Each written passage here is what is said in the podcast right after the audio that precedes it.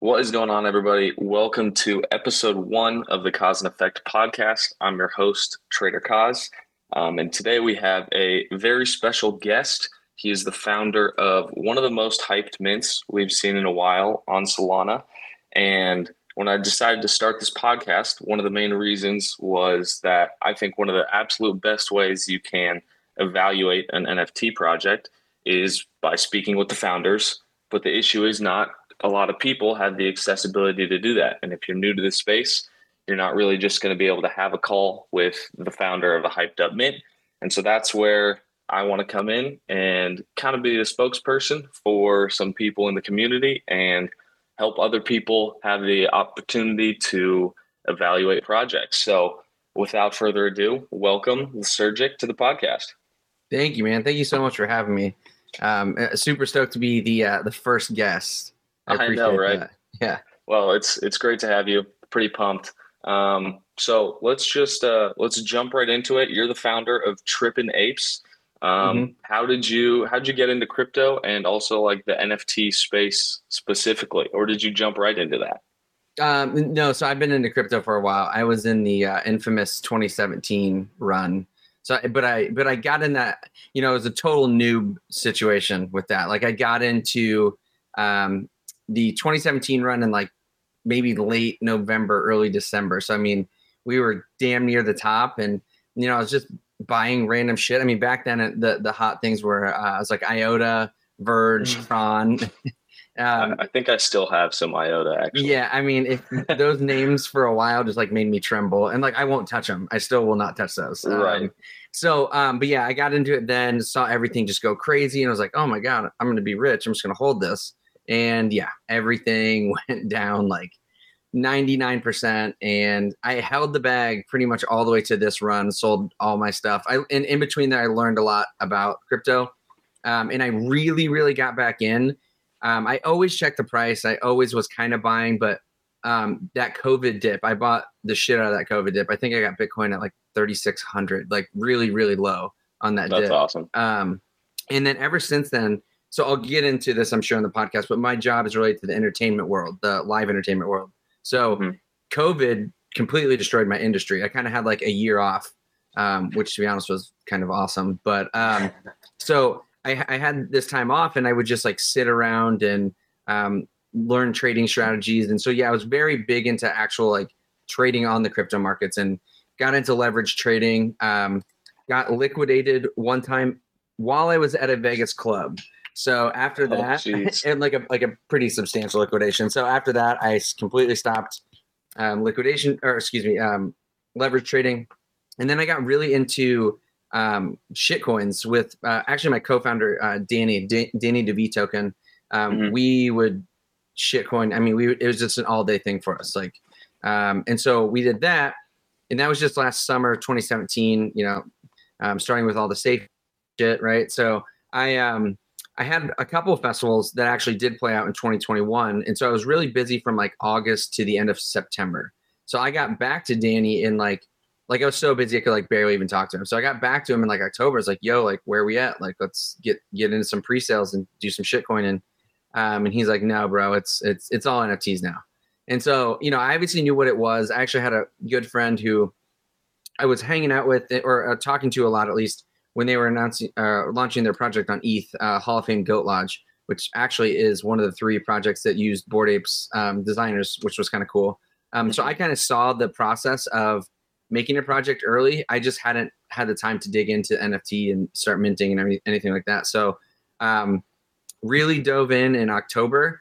And for me, honestly, like, I mean, I still have crypto and I just hold it. I don't trade or anything. I honestly barely watch the charts anymore, but yeah, since then it's really just been NFTs, just stacking a portfolio, learning how the ecosystem works and everything. Yeah, so long-term crypto bull, just hanging on to the holdings and doing NFT stuff day to day. Yeah, I mean, and I'm trying to get better about taking profits. You know, I think that's something everyone needs to get better about, and I have. So, you know, this past dip hasn't been as brutal, but you know, it's never that fun. Yeah, seriously. Yeah, you kind of start getting numb to it, I think. I mean, we it sounds like we both kind of got into into crypto around the same time, that big run up in 2017. So we've gone through some pretty brutal drops. And like you said, they're not fun at all, but it's like, it kind of just feels like another day in the market once you've been through like five of these 20% down days. The Luna stuff was unique. That was though. Crazy. I've never seen that. That was wild. I don't think any of us have. And yeah, this last drop literally wouldn't have even fazed me at all if I wasn't trying to mint a NFT project during it, right? But right. So that's become interesting. Yeah, no, that is. And I mean, I have some theories about how NFTs and stuff could perform during this, but we can get into that later. Mm-hmm. Main point, I mean, I think we still have seen some decent volume in the NFT space. I just think like on the actual days where everything is nuking, it's a complete mess. Yeah. But if you survive those, like a few days after, I mean, even today we're seeing Okay Bears make a run, DeGods are doing well too. Mm-hmm. So yeah, I think it'll be all right. Go ahead. Sorry, go ahead. I was going to say the sentiment's kind of changing again, you know, like 3-4 days ago. I mean, crypto Twitter, NFT Twitter was just like, man, it was like brutal to even be on. It was just so depressing. And now everyone's back to like, okay, you know, what are we minting? Yeah, DeGods are running. Bears just hit an all-time high. So yeah, I think it just takes a little time after those dips for everyone to kind of get their bearings straight and get their head straight. So yeah. I think we're gonna be doing pretty well moving forward. I think so too. And in my personal opinion, I also am more so a trader, got into NFT stuff around a year ago, but from a macro perspective, I still kind of think the market is going to just have quite a bit of ranging. Like I think we had a ton of volatility, and now I think the market is just going to be super boring for a while. Mm-hmm. And it brings me back to 2018 when we were just consolidating above 6K for ages, finally had the drop. And then when Bitcoin's consolidating around 3K, I mean, those were some of the most boring days in crypto other than the drop itself. But volatility was just so dried up. And I remember me and my buddies were like, what do we even do? Like, you can't trade this. Right. And so we started trading like equities, commodities, Forex, because like we were just like, we want something to do during this time. And now I think NFTs are kind of the perfect filler for that. You know, it's like no one needs to leave crypto to go do something else when the market conditions are super boring. It's like, all right, we'll just do some stuff in the NFT space, and it takes a lot less money for an NFT project to pump. So it's not like you need perfect macroeconomic conditions for NFTs to go on runs here and there. Exactly. I feel the same way. I mean, I posted the other day that like NFTs are really still the only thing printing. Like you're not going to go buy, you know, BNB or whatever, even really ETH. I mean, I guess ETH is probably up 10% in the past, you know, couple one or two days. I think it was 1,800 recently. But like, if you're trying to get some X's, like, yeah, it's NFTs right now. I mean, right? Yeah, no coin is gonna like 5X. You know? Right? Yeah. So, yeah, I think it's cool that we have this like other sector of crypto where it feels, it's certainly connected, but it also feels kind of separated. It's just there's a lot of people that are in enough. Yeah, I think there's a lot of people that are in NFTs that don't watch the Bitcoin chart. I mean, they should, but you know, it's really like a separate game to them. It's just kind of fueled by crypto. Right. Definitely. And yeah, I completely agree. And so going back to your background a little bit, I kind of think there's this shift in people starting NFT projects who actually have experience with that type of thing in real life that is going to kind of turn into like, I don't know, a little bit of a meta. I'm sure you saw Moonbirds. Oh yeah. All the hype with them. And it's like Kevin Rose is this absolute beast of a builder, like founded a few companies, has a multi-billion dollar VC firm, like things like that. Just a legit like builder in person. Mm-hmm. And now it's like, all right, well, why wouldn't you want to bet on someone like that? And then you have a background in the entertainment space with like branding, team building. Like, I remember you mentioned like being a music festival stuff and DJ, and like, it just seems like someone with actual background in a industry that could somewhat translate with like, you're running teams for music festivals, things like that, like managing groups of people could translate well to managing like a team for an NFT project. And it's not like the 18-year-old kid who's in his last year of high school in his parents' basement, like, I'm going to start an NFT project and make some quick money. Right. And I think there's kind of space for both of those. Like, you know, I think it becomes kind of easy to tell, like, which projects are maybe, I don't want to say run more for fun, but, like, yeah, maybe more run by someone who maybe is their real first attempt at a business, which is fine. You know, everyone starts somewhere, right? So, but you're right. I mean, the projects where there's teams that are, like, established, whether it's in the Web3 space or just, you know, proper businessmen or women, you know, it's, mm-hmm. I think that's going to shift. And I think that's going to become more important to people, just because building a business is not easy, and understanding branding and marketing and feedback from the community and just how to pivot. Like, you know, when I started this, I started my kind of entrepreneurial quest when I was 24 is when I started working for myself, basically right out of college. And what I knew that back then compared to what I know now is, like, I mean, they couldn't teach that in 50 years of college, right? And so, like, the experience that you get actually running businesses and learning how all this shit works is priceless. And there's just no amount of YouTube videos you can watch if you're an 18-year-old kid that's never done it that's going to teach you how to do it. And that's not me hyping myself up, but it's like, I think you see that. Like, look at Frank with DeGods. You know, he had a startup that he was already involved with. And, you know, although he's quite young, like, I also think younger kids these days have a little bit of an edge where they can, there's a lot more information out there, right? And you can start earlier, start making money earlier. But he's kind of been through it, and he knows how to speak as a leader. He knows how to build. And I mean, I think that is going to become very important. But it's interesting because, you know, I had actually planned on doxing because I thought my background and what I do would be just super beneficial for people to, like, you know, to build that trust with everybody. And then we blew up so fast. I started talking to, like, some of our advisors and, like, Hydra and everybody, and they're like, do not dox. Like establish yourself with people in the community, like, do spaces, do podcasts, make it so people can trust you or they feel like they can trust you.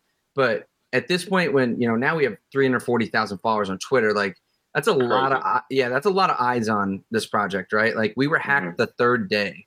You know, I gotta look out for myself, my family, my friends, like, my other businesses. Got, you know, if everyone knew what businesses I ran, and let's say there's someone that's just pissed because they couldn't get whitelisted. If they go and start commenting on my businesses, like, we have a big problem. Right. I mean, shit, I don't think it's necessary to, especially in this space. You know, right. Like, privacy is one of the most important things to people in the crypto space, that, like, some people want to dox, and that's completely fine, and others don't, and that's also fine as well. Like, I don't really find it more bullish necessarily if you have or if you haven't. I just think it's like, is the team going to deliver? Yes. Okay. Or they are delivering. All right. That's the only thing that matters. Yeah. And there's a lot of red flags with those, like, projects that don't dox and are like probably a rug as well. And, like, you know, right. Yeah. You know, I don't think we have any of those. Like, I mean, we're doxed to, like, Magic Eden. We're doxed to Hydra. I had a video call with Big Brain. Like, if we ever did some, like, messed up shit, any of them could out me. A lot of people have my personal phone number. Frank has my personal phone number. Like, it would. Yeah. And that's the kind of rapport we're trying to build. We're trying to make it known that, like, yes, we're not going to tell 300,000 of you exactly who I am. But the important people that are already trusted in the space know exactly who I am, and could ruin my life if I you know, tried to mess around. So, and I think what you guys are doing is a good, like, happy medium, so to speak. Exactly. Yeah, for sure. So inspiration for Trippin' Apes specifically, like, you guys went with the monkey theme, obviously, like the psychedelic theme as well, which I think is pretty big in the crypto space. It seems like a lot of people vibe with that. But what made you guys decide on this specifically? A few things. I mean, for one, it was really surprising to me that no one had done, like, a proper psychedelic project as, like, a PFP anyways. Like, I know there was NF tabs and Trippy Bunny, but I don't really think their art is, like, psychedelic art. It's cool, but it's kind of different. So I was just shocked that no one had done it. And I literally spent like the 5 months I was working on it. Like, God, I hope no one front runs me. Does this shit, in the meantime? Know? Yeah. And it luckily didn't happen. But so again, my background is in owning and throwing electronic festivals, and mostly in the bass world. I do a lot of stuff outside of it. One of my festivals has a lot of like mainstream hip hop, but the bass world is very connected into the psychedelic culture. So, and before I was a festival owner at 24, I was a festival fan first and a music fan. So psychedelics just they've always been around my life. I can't say I was ever like a dude that, you know, I never went too deep. I know my limits. I use them responsibly as like more of a tool than anything rather than like so much for partying. But yeah, even when I kind of slowed down on that, like it's still literally a part of my everyday life. Like the music is psychedelic. We hire psychedelic artists to live paint and like, so that connection has just always been there with me. And then the ape thing.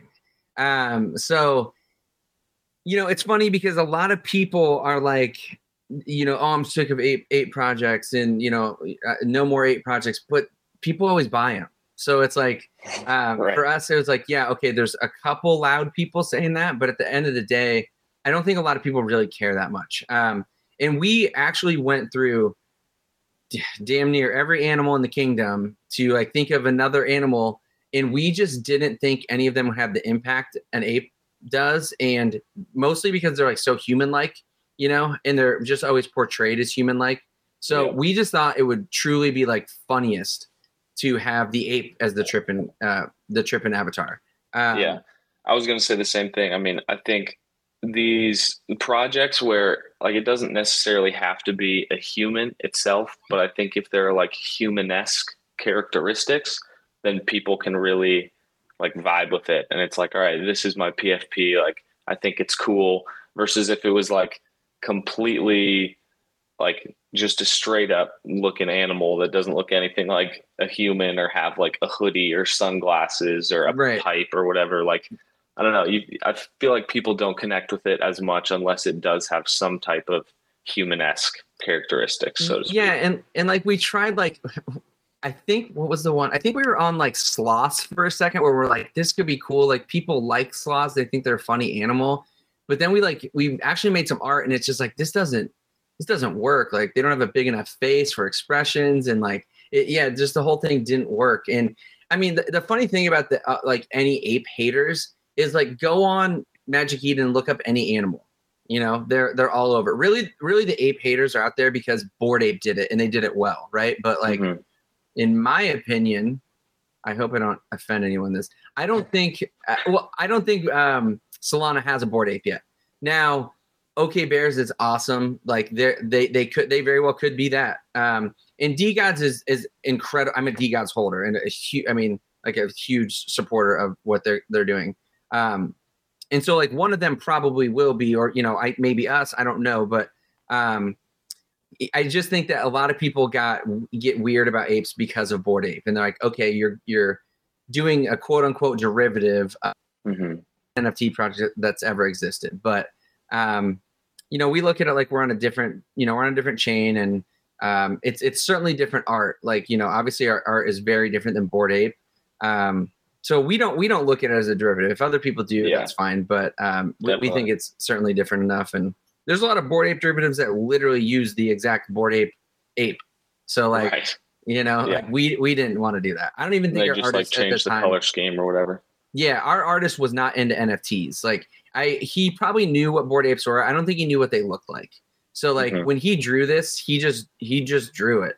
I think they look sweet. And also, I don't know, I kind of get tired with the whole comparison thing in general, where it's like, all right, is this going to be the next, this is this the next punks, is this the next Bored Apes? And it's like I think projects on Solana can make a name for themselves, where other people are then like, all right, what's the next DeGods, what's the next Okay Bear? Like I don't know, I feel like that is what the aim should be, to be the first of your kind versus just trying to be like the different chain version of something already successful, like pave your own path kind of thing. And I think you guys are kind of doing that. Agreed. And we are getting lumped in a lot of like tweets with Okay Bears, which on one end, you know, we're 3.5 weeks old. So like, I certainly appreciate that. Like, that's cool to be compared to a project that has a, you know, 200 floor price and like has crazy amounts of hype. But yeah, I mean, we're not trying to do the same things we're doing. And the thing about an NFT project is the PFP is the basis of it, but what the team does after it is what sets it apart, right? So we, sure, I guess compare us to whoever you want, but what we're going to do is going to be in our own lane completely. Well, you know, there will be some stuff that we do that's similar. I think there's some roadmap pieces that everyone needs to do. Everyone has to have merch, right? But, you know, our goal is to have the next level merch. So, but yeah, we have a lot of things planned that are just really not being done. Mm-hmm. Cool. Yeah. And that kind of leads me into my next question, I guess, which you obviously don't need to leak all the details, but if you could give a few things about what you guys think is going to set you apart a little bit, other than the unique art that I think is really sick. I like your guys' lore. You've had posted some really cool graphics that your artist is doing, like outside of just the PFPs, like there's been some really cool art, but yeah, what would you say like is going to set you guys apart more than the next?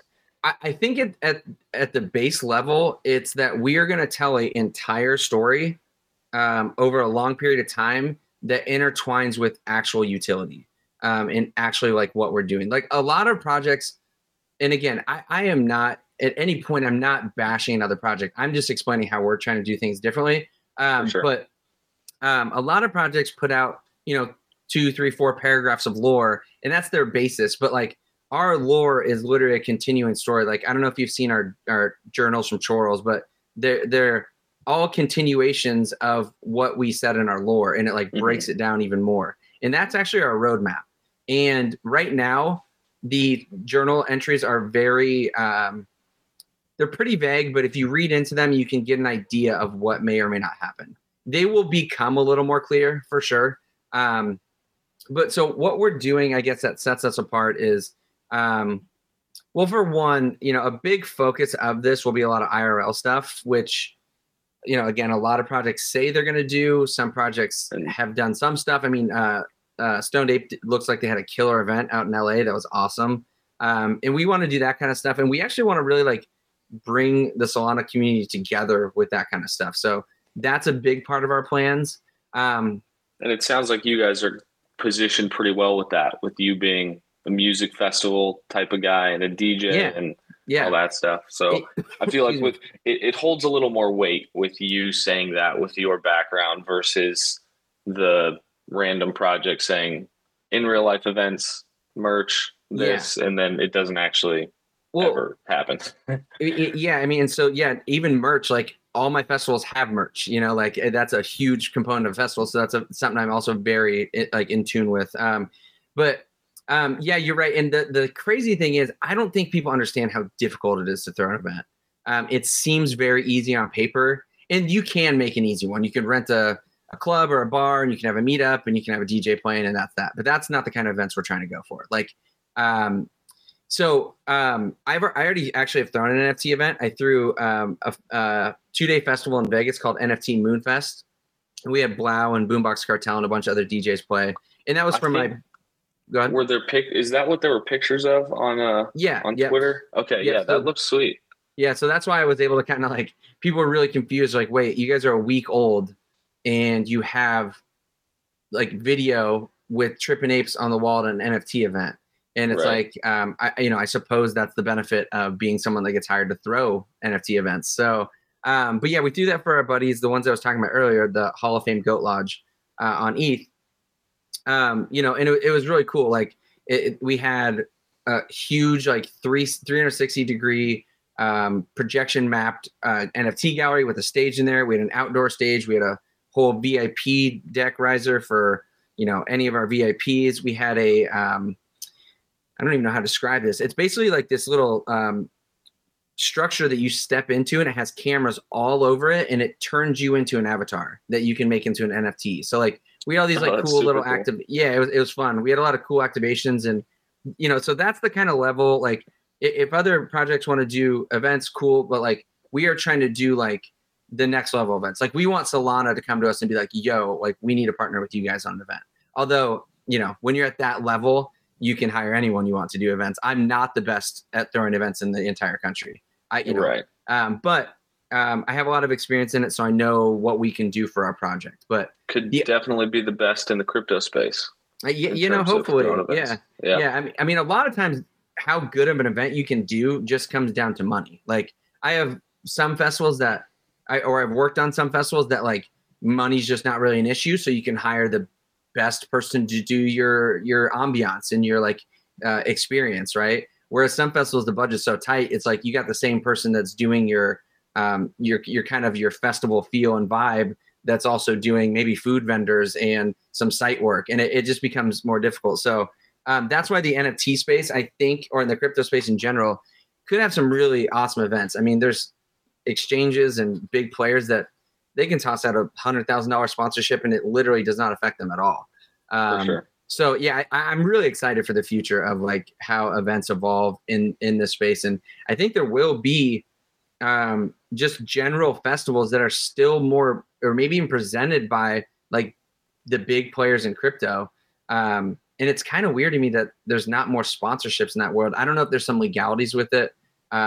Actually, no, I don't think there is, but I think we'll see a lot of that. And then even down to like NFT ticketing, you know, there's a lot of like synergies between the two, especially as someone that builds businesses around them. Like one of the reasons we kind of went off so quick is because I kind of built this thing like how I announce a festival, like a festival lineup, like a lot of pre-planning, a lot of strategy, a lot of like organic versus like we did some paid stuff, of course. And we just knew the whole thing with festivals is you want as many people to have a ticket in their hand as possible because they become promoters for you. Like if your buddy's going to an event, he's going to tell you, hey, you should come to this event too, right? So if we get 40,000 people in the first couple of days, we just got 40,000 soldiers, right, that are going to go to war for us. And that was our plan. We didn't spend $1 on marketing. The last dollar we spent on marketing was the day before we launched on Twitter, and we haven't spent anything since. Yeah, that's awesome. So you guys launched on Twitter, what, 4 weeks ago? You're 5 weeks, you were saying? Just about, this Tuesday will be 4 weeks. Okay. And you mentioned before you were kind of working on this whole thing for about 5 months now. What was the process kind of looking like? The building behind the scenes. A lot of people like to throw around the word building, and they're building in silence. Like, don't worry, the team's building and things like that. But it sounds like you guys were doing stuff for 4 months or whatever it is before even making the Twitter account public. What did that process look like? Well, the one thing I will say is we could probably have done it a little quicker, but I also have other businesses to run. You know, I was throwing NFT Moonfest during that time as well. So like, and that was a lot of work. So yes, it was 4 months, but a lot of it was like, you know, maybe the first 2 or 3 weeks we were like conceptualizing, like putting stuff down on paper. You know, and even at the beginning, like we didn't find figure artists right away. So like, I think he maybe started working on art late January. But here's an interesting thing that happened. We were working on this. We were mostly doing art. We were coming up with concepts of how we're going to do marketing and kind of the story behind the whole thing. And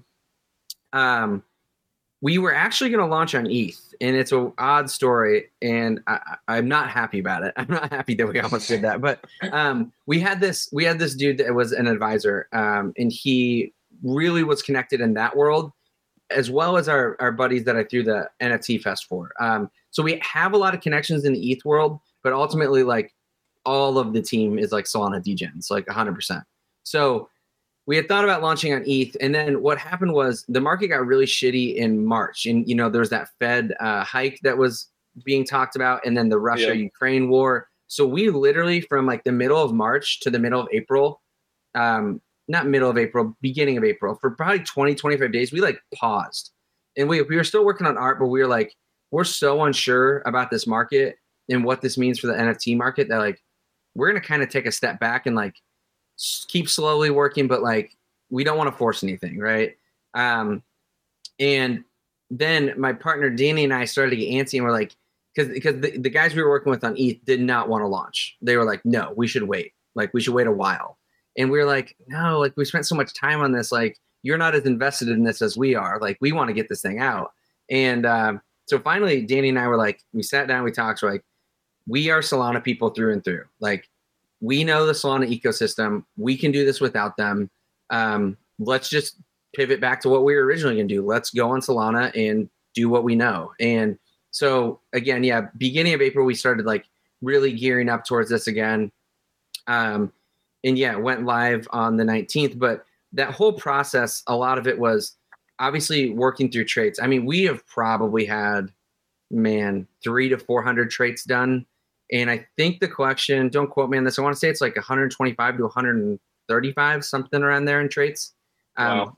Yeah, we actually didn't want to go through too many. It kind of makes rarities weird and stuff, but right, if everything is super rare. Right. So we feel good about that number, but we went through so many traits.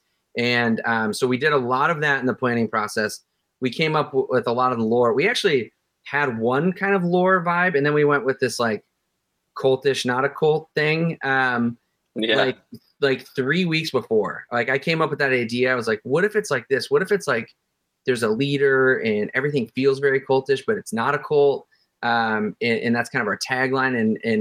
And you know, that's been like super fun. Like the whole thing about this from the inception was when I thought about Trippin' Apes, I thought, man, this community is going to be like super, super fun. If absolutely anything, the community is going to be amazing. And we've seen that, like that actually turned out to be true, which I love. And so that cultish lore that we have just makes it even more fun. And I think people like really understand that and really grasp to it. It's been awesome. So it was like art planning, marketing planning, which the marketing strategy took me like 2 full months to kind of put together. And then obviously utility planning and stuff like that. Mm-hmm. Yeah. And back to the tagline thing, I feel like a lot of communities really rally around that. Like the Bears have Wagbo now, we're going to be okay. And yeah, I think that can do a lot for a community. Yeah. Yeah. 100%. It's just like slow, you know, it's like Nike, just do it. Right. It's right. That type of tagline has been the oldest thing in the book. Like, and so, yeah, that kind of stuff, emojis, something you can put in your Twitter name, like, and we captured all that, you know, like we were really diligent about like figuring out what we wanted to do for all those things well before we launched. So we think that stuff's kind of become very important with the branding. Mm-hmm.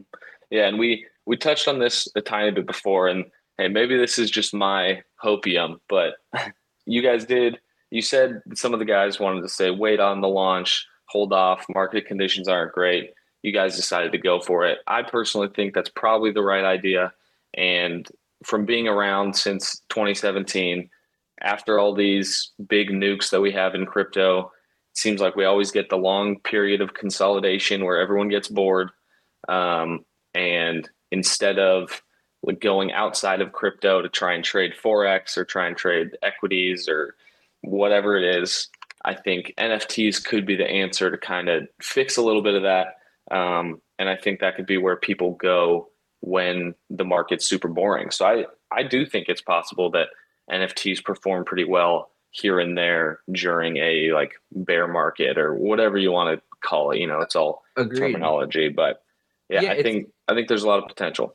It's kind of like its own culture, right? And that was how it was with shitcoins. And, you know, I guess for anyone that doesn't know, like shitcoins, you're referred to kind of the safe moons, and back then it was Shiba. Shiba's almost more of a standard coin now, but still kind of a shit coin. But you know, it was like baby Doge and like all this random crap that would come out, and we used to trade the shit out of that when the market was down because there was new ones that launched every day. They would do 10x in 2 or 3 days, and so like there's these little segments of crypto that really don't give a shit where the actual crypto market's at. And I like to find myself in those. For one, they're more fun. And two, yeah, they're kind of a little more resilient. Like they just, it just doesn't really matter. There's always a market for it because there's always new shitcoins. There's always new NFT projects that will print. There's not always new coins on Coinbase that are going to make X's. So I think the same. They are super resilient when the market's just ranging. On days when Bitcoin drops 10%, obviously everything's going to be hit. Right. But then in the aftermath of that, if Bitcoin's in a tight range for 3, 4, 5 months, who knows what it is? Like people are going to be looking for other stuff to do.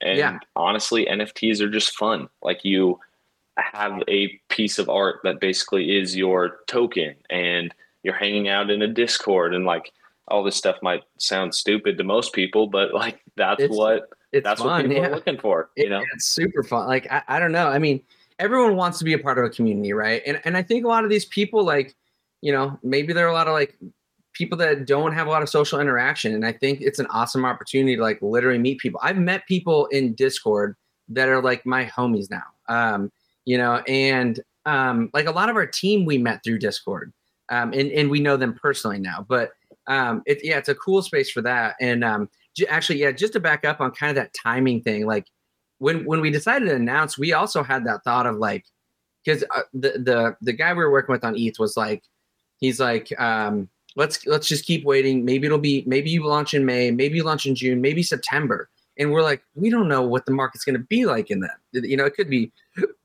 destroyed. We don't know. We made the decision to launch for sure. And because we just knew there's still people that stick around that like it, that are having fun with it. And, you know, there's probably a good chance that we lost a little chunk of people in the past week, right? That are just like, right. Maybe they lost a lot of money. They need to step away, which is fine. Hopefully they come back. But, you know, people are being onboarded every day. I've literally probably at least gotten at least 50 of my friends or family members in the Discord. And, you know, not all of them will give a shit about any other projects, but like I have some that are texting me now or like, they're like, oh, are you minting lizards today? Like, or, you know, are you doing this? I'm like, bro, you didn't even know what an NFT was or a phantom wallet was like 2 weeks ago. Like, right. I'm stoked to see you in here, you know, doing this. And, yeah. And they're coming all the time, whether it's through a project or just an NFT fanatic that wants their homies in and wants them to come up. So, I just don't see it going anywhere anytime soon. It's too much fun, truly. Yeah, it really is. Cool. So I guess on the topic of the market and nuking recently and all that, do you guys kind of think of your mint price in terms of SOL or USD when you decide on that, or a little bit of both? Because I think your mint price is still to be determined right now. Yeah. And, you know, we would have loved to be able to give more information about like, all this stuff, mint date, mint price way in advance. But like with the market where it's at, like we don't want to give our mint price out, or excuse me. Yeah. Mint price or date out 2-3 weeks in advance. And all of a sudden everything's screwed and we have to stick by what we were going to say. But now all of a sudden we're making 70% less of our raise. And we have like the day we get our money, we have a lot of expenses. And you know, whether it's our partners, some of our team members that are being paid on percentages. I don't want to say this. I guess the first big thing we're doing after mint, we just couldn't do it super far out. So we're watching and observing. The mint is going to be pretty soon. And we are kind of at that point where it's like, you know, we have been in a lot of talks with a lot of other projects who are starting to talk about pegging their price, because next week SOL could be $20. Next week it could be 90. You know, you just never know in this market. Yeah, it is really tricky, especially like not all the work you do is within the SOL space. Like some people, let's say if you have merch coming soon after, or if you have like someone making a video, or you're planning an event for down the road, it's like, all right, how are we supposed to budget when our raise could change how much we actually get by like 20, 30, 40%? So I think a lot of people who kind of understand everything that has to go on behind the scenes definitely are going to be okay with not knowing the mint price until closer. And like, yeah, if SOL's $80, a 2 SOL mint's 160. With SOL at $50, a 3 SOL mint is still below that in terms of USD. And so, right. I mean, people like to say 1 SOL equals 1 SOL, which like, yes, that is true, but the purchasing power of that changes a lot. Yeah, and that's tricky, because like I think a lot of people are under the impression these projects just pay everything in SOL. Like, I mean, we have a pretty nice lawyer bill that you know we have to pay that is not being paid in SOL. He doesn't care if SOL's at $40 or $50 right now, but I tell him, but dude, it's gonna be at $200 one day. That doesn't matter to him. No, it doesn't work. You know? Yeah, and if SOL. Even if he was like, all right, we're going to pay you this much money, if SOL drops by 40%, you're not going to be able to pay him a 40% discount on the original, like, agreed upon price. So definitely is a tricky thing, especially when there's this much volatility. But I think waiting until closer to the mint date isn't much of an issue at all. Like, people, I mean, everyone knows it's not going to be like 20 SOL, and it's also not going to be like half a SOL. What we're trying to do is so when SOL was around $100, we had that was, if I remember right, it was pretty consistently around there for a while. So we had also was most recently there like 10 days ago. Yeah, right. You know, so we had a raise in mind, and we have our allocation in mind for that. So we, we had this all sorted out, and like, then it dropped at one point 60%, you know? So we had to kind of scramble and like think, how can we still mint and make what we need to make so we don't sacrifice our vision for the project? And so it's weird though, because like, you know, 3 SOL is now still only $150. Like projects were minting well over $200 USD value forever, but how the optics looks of 3, 4, 5 SOL mint to people is weird. Like, and it's tricky because we're one of the first like big mints that is minting during this. So like, we don't want to be the trendsetters to be like, we're charging, you know, 7 SOL, which we would never do, but just for an example, you know, like, but if SOL stays at $40-$50 for the next 3-4 months, you will see 3 to 5 SOL mints all the time. It'll just become common. And I mean, so like a 7 SOL mint now is $350 versus when SOL was $200. That's like a 1.7 SOL mint, which like people would have thought that was a little on the pricey end, but I would say there'd be more pushback for a 7 SOL mint at these prices than 1 3/4 like 6 months ago or something. So which I get, it really is people tricky. Have been holding it, right? They've been holding their SOL. It's lost value. But the way I always kind of try and think about it, well, if it makes you feel better, buy $200 of SOL with USD, you know, and buy your 4 SOL. And then it doesn't feel like you're selling you're selling this or buying with this precious SOL that at one point you had that was worth $200. Like, if that makes you feel better, do that. But because no matter how you slice it, the USD value is the same. So yeah, it's tricky. I really hope that 1 SOL equals 1 SOL narrative goes away, because it affects projects in times like this. Right. And I don't see as much of it. I saw someone post yesterday, and I was like, it's like, dude, you know better than this. Like, but you know, I also think that's like an engagement thing where people are like, yeah, man, for sure. 1 SOL equals 1 SOL. It's like, don't worry that you're down 80% in terms of USD. You still have your SOL. It's all good. Yeah, but 1 SOL doesn't feel as cool to me anymore as 1 SOL used to at $250. So I can say that much. Yeah. So one of the other big things, like when I talk to people about Trippin' Apes, they're like, "Oh man, there's so many like bots going for these giveaways and things like that, and the engagement is just absolutely insane." So is it difficult to deal with bots that are just making a ton of accounts that try and win the giveaways? I mean, it means that there's obvious demand for it if people are going through all that work to try and win it. But it's weird because like that obviously happens, and that's always happened. I think we're seeing it happen more. You know, the nice thing is like a Twitter audit on our profile on like any site. I think the most I saw on one of them was 7,000 bot followers. And that is out of 300,000 or whatever. Which is kind of cool. One thing about that is we just passed Doodles on Twitter, which is kind of cool. That's crazy.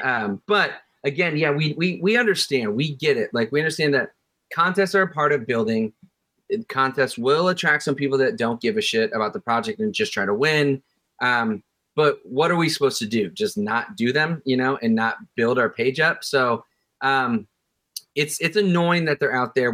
I would rather have 150K followers that are 100% pure, not bots. Active people who like want to be a part of the community. Yeah. And we still get great engagement. Like on a non-contest post, we get, you know, we posted one the other day. A few thousand likes or whatever. I looked at Gary Vee's post the other day. He has 3 million followers. He gets a couple hundred likes on his posts. Yeah. You know, so like I still feel really good about like our engagement.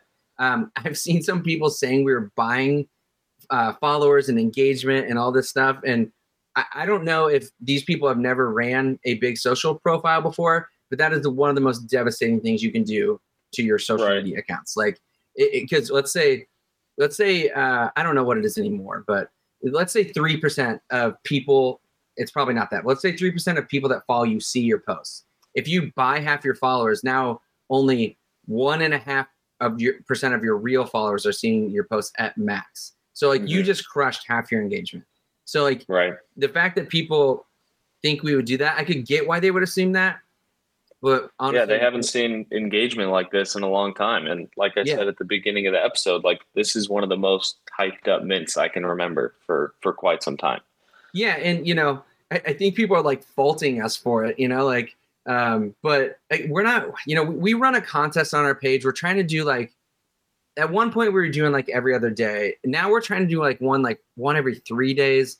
Yeah. We have some influencer stuff out there that they're doing contests, but God, we have every influencer literally begging to do a contest.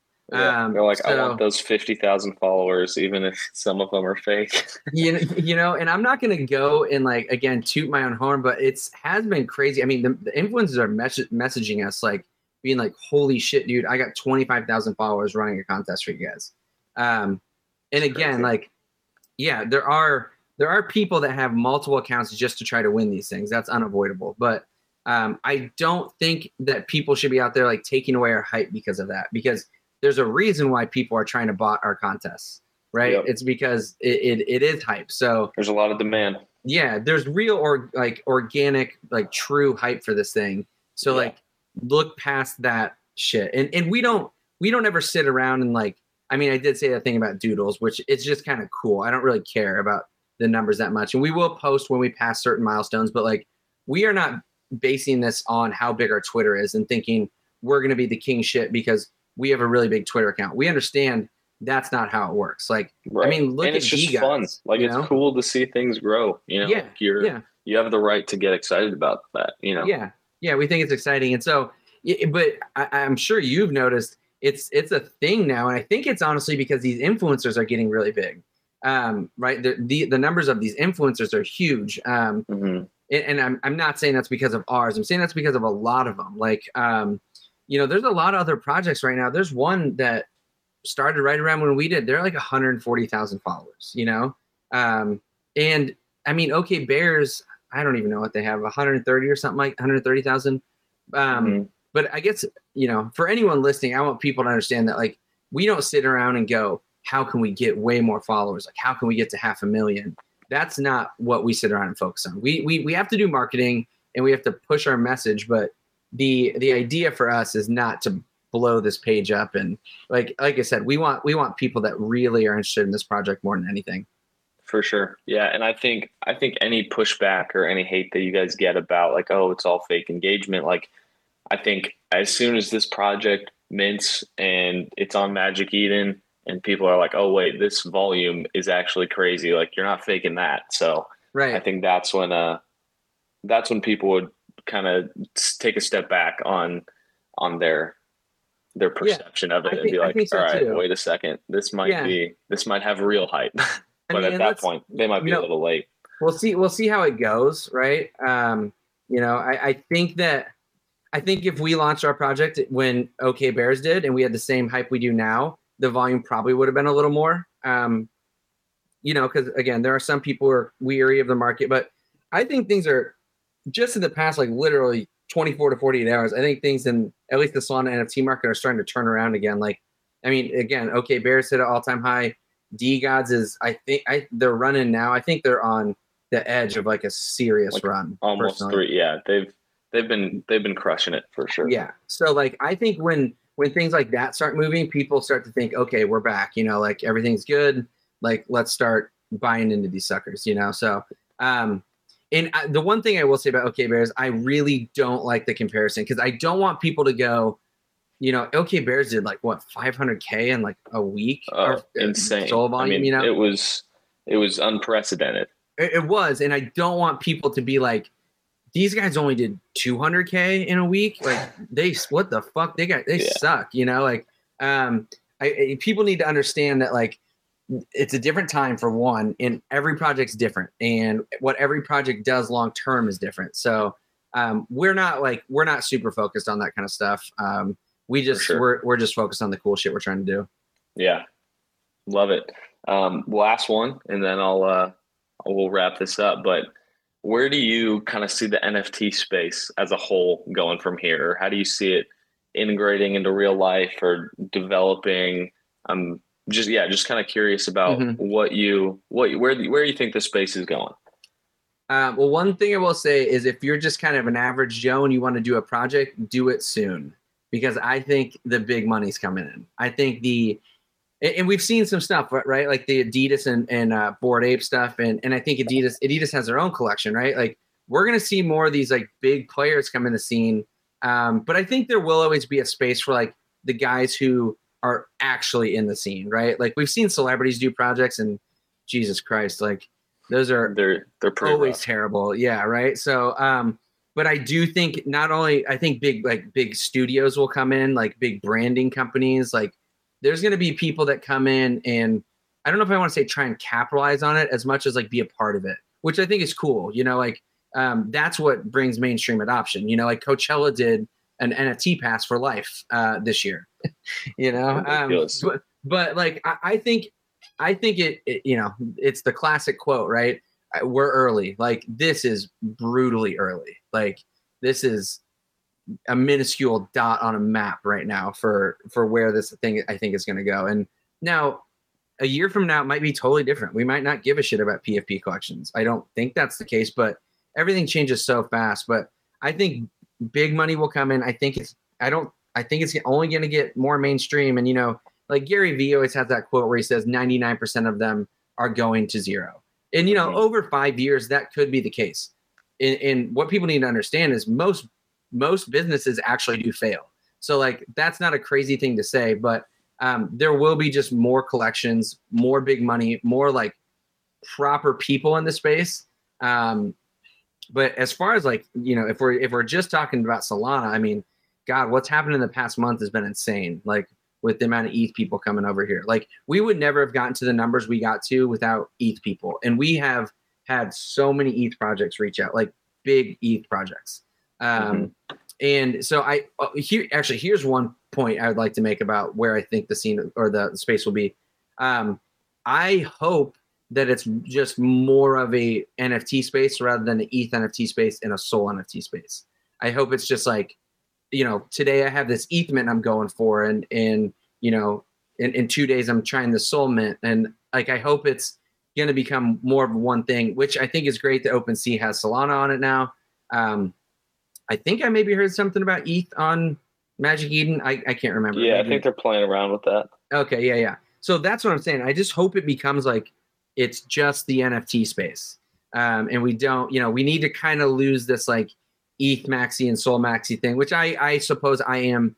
I am a part of that, but I'm never like, you know, fuck ETH. Like I hate ETH. Like that. It's right. Not like that. I just know the Sol space. So I stay within that, but everything is seeming to starting to be overlapping, which I think is great. So, yeah, especially in the last few weeks or the last month, it seems like things are starting to come together. I think the DeGods run and the Bears, the whole Bears launch brought people in, like, because they're realizing, like, oh shit, like, okay, you can actually make money over here, and there's actually good projects over here.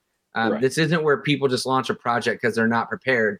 But the one thing I will say is it's really hard to get noticed on ETH. Like, it seems like a lot of them, like, you know, build up, mint, not much happens. But if you're a huge project, you can build up in 100x, right? So there's higher reward and like there's also a higher chance that a project won't go anywhere. So I hope it just kind of unites. Me too. I think that would be really good, and it would show the space is maturing a bit more, I think. Agreed. Which we could use maybe a little bit of, for sure, but not too much. We need to keep that like degen sweetness in there as well. Right. Yeah. Cool, man. Well, I really appreciate it. This has been a awesome episode 1 to kick off the podcast. Appreciate your time. If there's anything else you want to leave the people with, go for it. The only thing I will say, probably the most important part of the project, the part that needs to be focused on and understood very, very clearly, is it's not a cult. I love it. All right. Thank you so much, man. That was a lot of fun. I appreciate it. Thank you. Have a good one, bro. Yeah. Peace.